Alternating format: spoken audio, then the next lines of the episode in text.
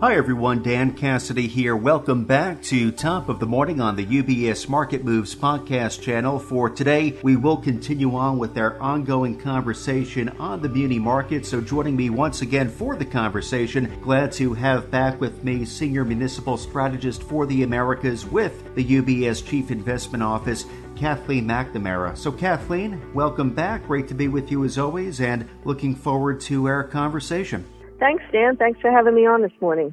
Absolutely. So, as I'm sure Kathleen, our listeners, our clients know, a lot happening at the moment that is impacting the markets, and we want to talk about the implications, impact specifically to munis here today. So, we've been tracking the banking crisis since this is going back to March, so a couple of months now, though we have been hearing about some recent developments surrounding the regional banks, which CIO has been covering on various podcasts and client live streams. So, specific specific to munis, Kathleen, how have they fared over the past month in consideration of the ongoing developments surrounding the banking crisis, as well as in the wake of tax season?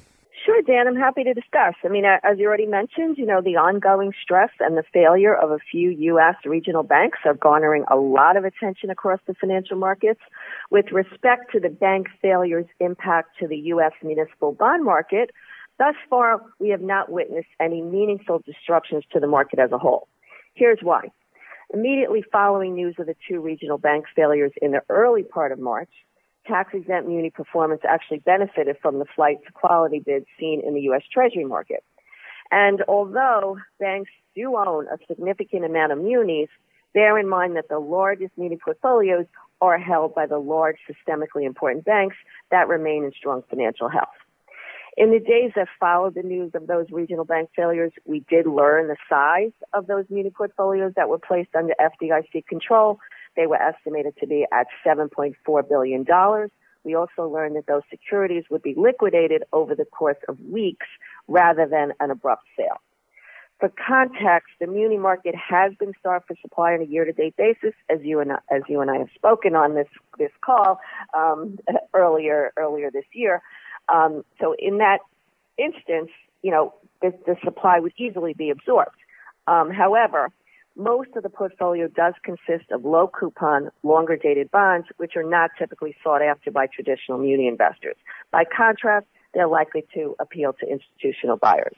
Therefore, we do expect to see a cheapening of the low coupon, longer dated portion of the muni market in the weeks ahead, but the impact to the overall muni market should remain muted. As a point of reference with respect to performance, munis have gained about a half a percent in total return over uh, the past uh, week or so, and that does that has boosted the sector's year-to-date return to now sit at over three percent. So, just to tie in some further reading related to this topic, I do want to point out to our listeners, our clients, they can read further into your views, Kathleen, on this story via your recent blog, which is titled Regional Bank Stress Fails to Rattle Munis, and that is available up on ubs.com slash CIO. Though, Kathleen, thank you for the color there, and of course, we'll continue to track the banking developments as further developments continue to unfold. I do want to tie in as well, Kathleen, the recent municipal market guide. Uh, that title is Tax Free Income Top of Mind. A couple of topics you focus on within, and that does include your update for new issue supply, the forecast for 2023. You talk about that a bit. So, what did the pace, Kathleen, of new issue supply look like during the first quarter, and what can we expect going forward? Oh, yes, Dan. I'm speaking about supply.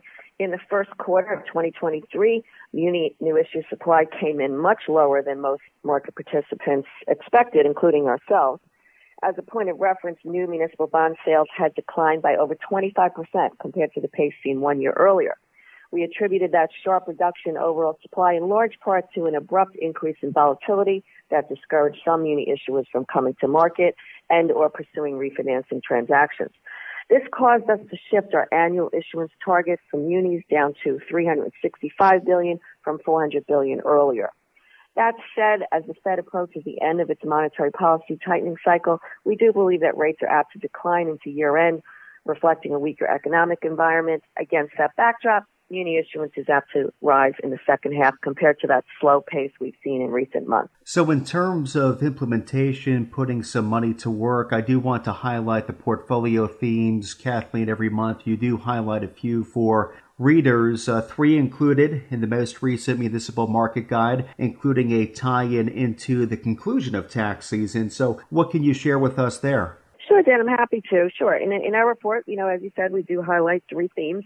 Um, in, in this past guide, the first theme we talk about is the fact that following the tax deadline in mid-April, we believe that tax-free income often proves top of mind for many high net worth investors, and this year that is shaping up to prove no exception. We note that taxable equivalent yields on longer dated high quality munis are now close to 6%, and for investors in states that impose high personal income taxes, that taxable equivalent yield can exceed 7% or even 8% that suggests to us that there's some good value there in the market that we haven't seen in quite some time. The second theme that we talk about in the report is given the unusual shape of the yield curve, we continue to prefer barbell portfolios for investors. And third, with respect to credit quality, we retain our preference for an up in quality stance in the face of an economic slowdown. So, a few considerations there, Kathleen. Thank you for highlighting. And of course, do point our listeners to the Muni Market Guide to read further into those portfolio themes. As always, Kathleen, we do like to spend a few moments talking about the Spotlight article. So, that turns focus back on California and does discuss the issuers most vulnerable to the effects of climate change and does examine some opportunities to consider. So, can you share with us, Kathleen, a few takeaways from the spotlight? Sure, Dan, I'm happy to. Um, in the Spotlight article, we did examine some of the most frequently traded municipal credits in California. Bear in mind, with a very high maximum marginal tax rate, affluent investors of the Golden State are incentivized to allocate a significant part of their fixed income portfolio to municipals. The takeaways in our report are that there is some good news in that the state and its local governments have exhibited resilience in the face of natural disasters. Wildfire risk in particular has been a significant concern as drought conditions prevailed until this winter.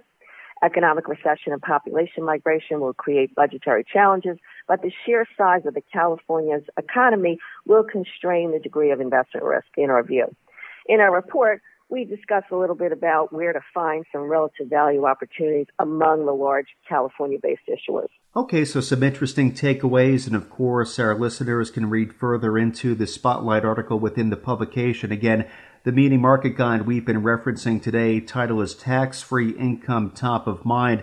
I do again want to highlight Kathleen's blog, which ties into the banking crisis we spoke about a bit earlier, regional bank stress fails to rattle munis. Both of those resources available now up on ubs.com slash CIO. Though for clients of UBS, you can always reach out to your UBS financial advisor if you would like to learn more. But Kathleen, as always, thank you for dropping by top of the morning, keeping our listeners updated on the latest developments within the muni market. And I know we've been tracking the debt ceiling very closely as well. That's something top of mind and we'll look forward to talking about that with you next week.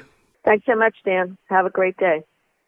UBS Chief Investment Office's investment views are prepared and published by the global wealth management business of UBS AG or its affiliate, UBS. This material has no regard to the specific investment objectives, financial situation, or particular needs of any specific recipient and is published for informational purposes only. As a firm providing wealth management services to clients globally, UBS AG and its subsidiaries offer both investment advisory services and brokerage services. Investment advisory services and brokerage services are separate and distinct, differ in material ways, and are governed by different laws and separate arrangements. In the USA, UBS Financial Services Inc. is a subsidiary of UBS AG and a member of FINRA SIPC. For information, please visit our website at ubs.com forward slash working with us. For a full legal disclaimer applicable to the independent investment views produced by UBS, please visit our website at ubs.com forward slash CIO dash disclaimer.